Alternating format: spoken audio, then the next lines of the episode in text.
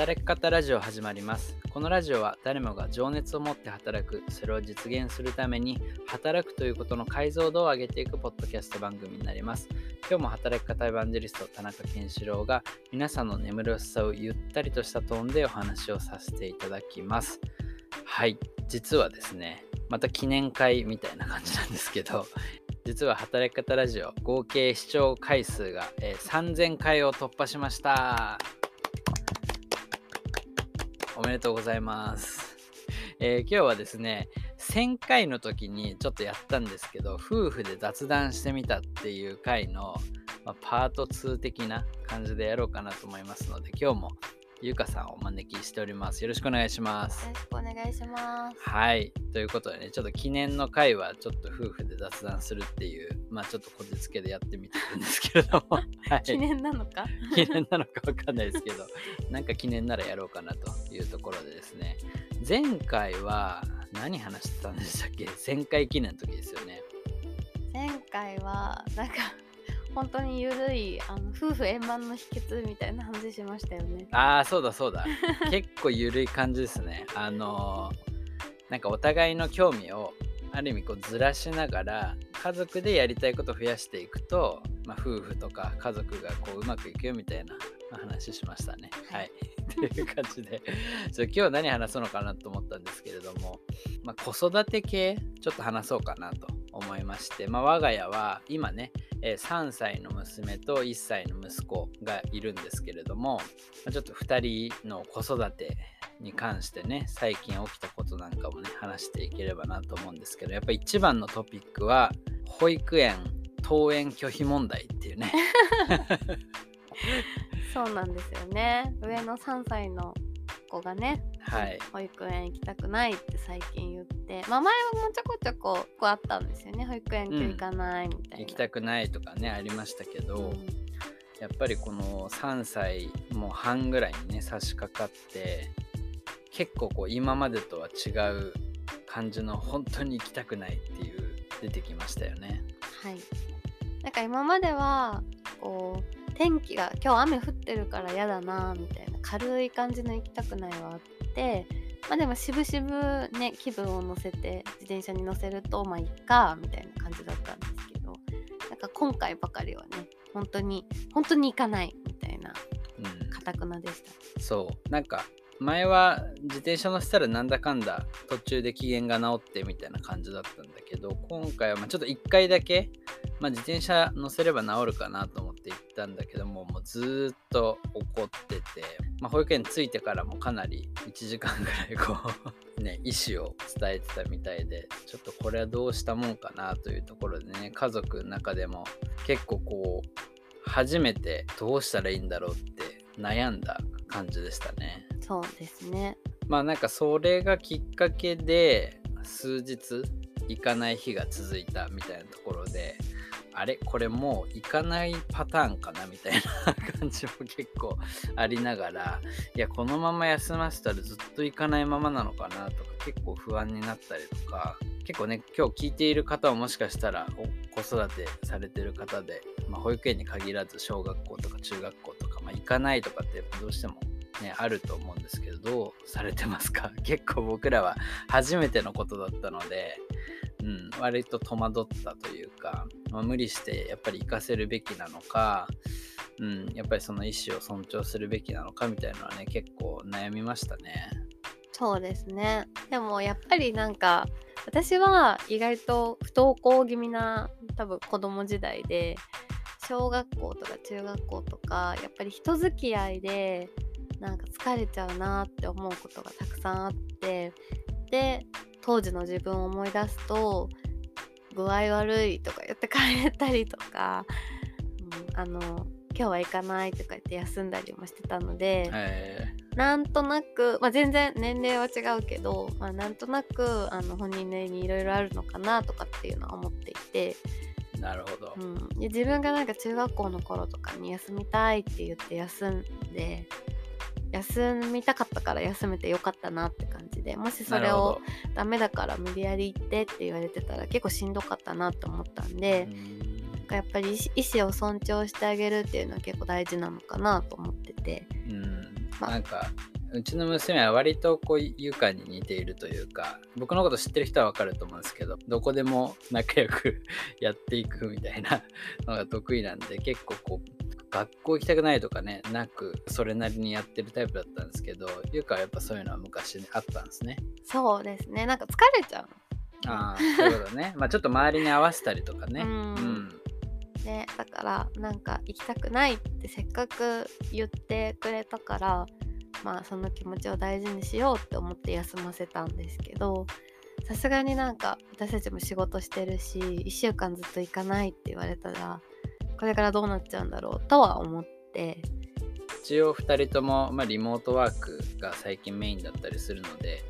まあ、その物理的にはうちの子もミーティング中は静かにしてくれたりとか3歳ながらにも親が仕事しているっていうことをしっかりとなんか理解していたというかところはあったんだけどね。でもただやっぱりこのままいいんだろうかみたいなところありましたよね。うん。まあなんか結局仕事もはかどるかはかどらないかで言われたらまあそれなりにはかどらない こともあるし、うん。あとまあ単純にあの食べるものとか運動量とかっていうのも圧倒的に少なくなっちゃうから、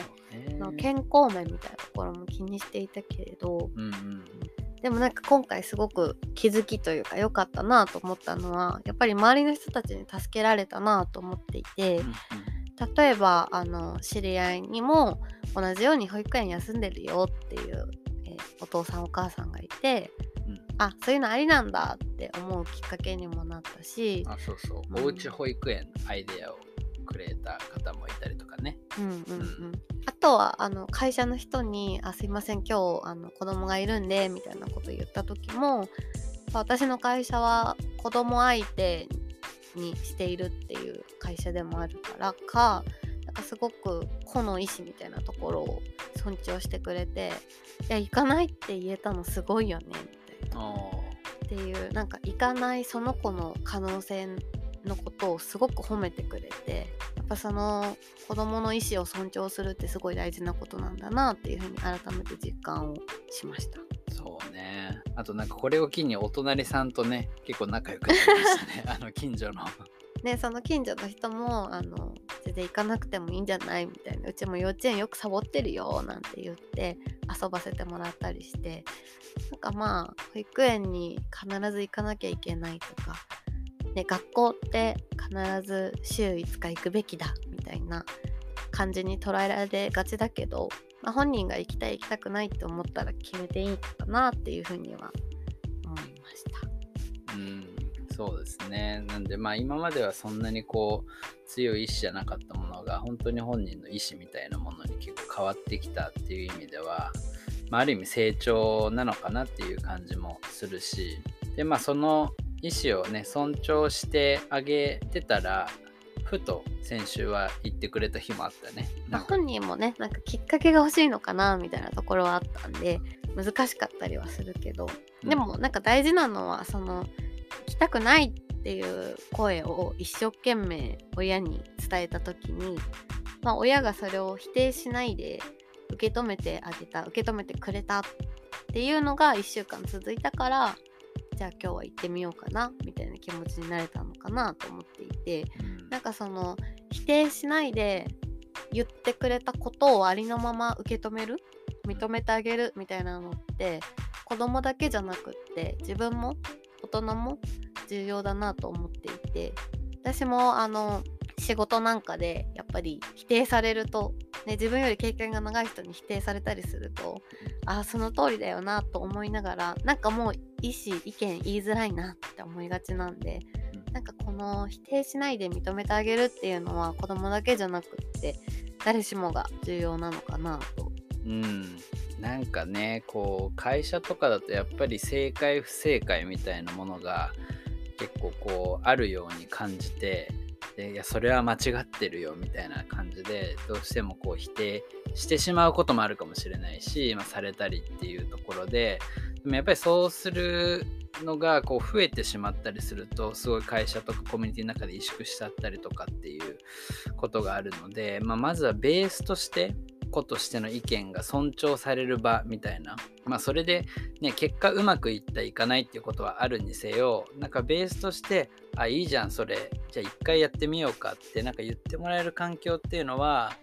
まあ、子供もそうだし会社とかコミュニティでも結構大事なのかなっていうのはなんか改めて思ったっていうところはありますね。まあ、なんかあの僕がやってるコミュニティのその、まあ、ライターゼミとかでもとにかくあの提案してくださいっていう話をして結構なんか数あるコミュニティの中でも1人の提案を採用する率が結構高い気はしていてでもなんかそれが重なってどんどんいいアイデアとか企画も生まれてくるし今ではもう毎月やってる企画とかも結構たくさんあるんですけどなんかやっぱりそういうあ提案してもいいんだってこう思える環境をまず作ったからこそなんかこうよりいいアイデアが出てきたのかなっていう感じもするので結構この辺りはコミュニティとかにもつながってくるのかなっていう感じは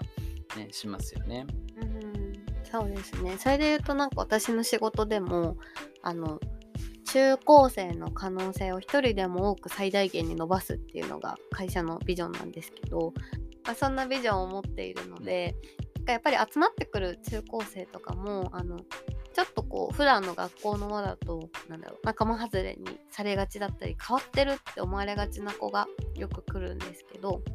でもこのコミュニティの中では自分が否定されないからいいっていうのでなんか居場所を見つけてくれる子が大きくって、うん、なんかそういう子ってこうやりたいことないとか、うん、進路もどうすればいいかわからないとかって言ってるんですけど実はそのわからないとかやりたいことがないって言ってるのは否定されるかもしれないからこれを言っちゃダメだろうって思ってることが圧倒的に多くてでも本当に何でもいいんだよってその今好きって思ってることいいじゃんって認めてあげると結構こうあじゃあこれやりたい次はあれやりたいっていう風にどんどん意欲的になっていくんですよね。まさにそれがなんかうちの子の保育園行きたくないもそういう感じだと思うし、大人が仕事をする上で否定されないっていうのも同じだと思ってて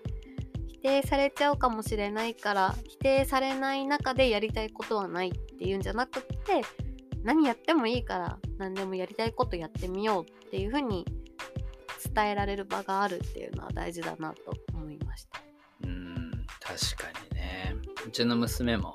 結構ねほんとゆかに似てるんですけどこう一つ入り込むとめちゃくちゃ集中するとか